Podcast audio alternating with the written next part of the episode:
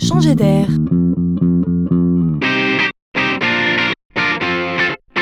C'est la chronique de Laurent Collen.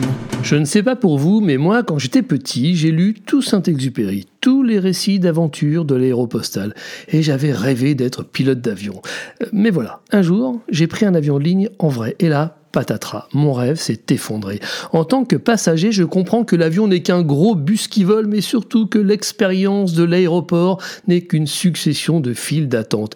Juste un mauvais moment à passer. Alors, voilà un sujet dans lequel le progrès va s'engouffrer. En tout cas, il y a des gens qui y travaillent sérieusement partout dans le monde, mais surtout en Asie-Pacifique et au Moyen-Orient. Imaginez que demain, en arrivant à l'aéroport, on numérisera votre visage une première fois pour passer toutes les étapes qui suivent sans contrôle. C'est la reconnaissance faciale automatique. Imaginez ensuite qu'on y ajoute des robots, des robots qui enregistrent vos bagages mais qui aussi les porteront. Le voyageur deviendra autonome. Ajoutez une armée de machines qui nettoiera les couloirs de l'aéroport et on aura définitivement changé de monde. hein. Cerise sur le gâteau, on n'aura même plus besoin de sortir les ordinateurs et autres appareils du sac car des scanners les détecteront automatiquement.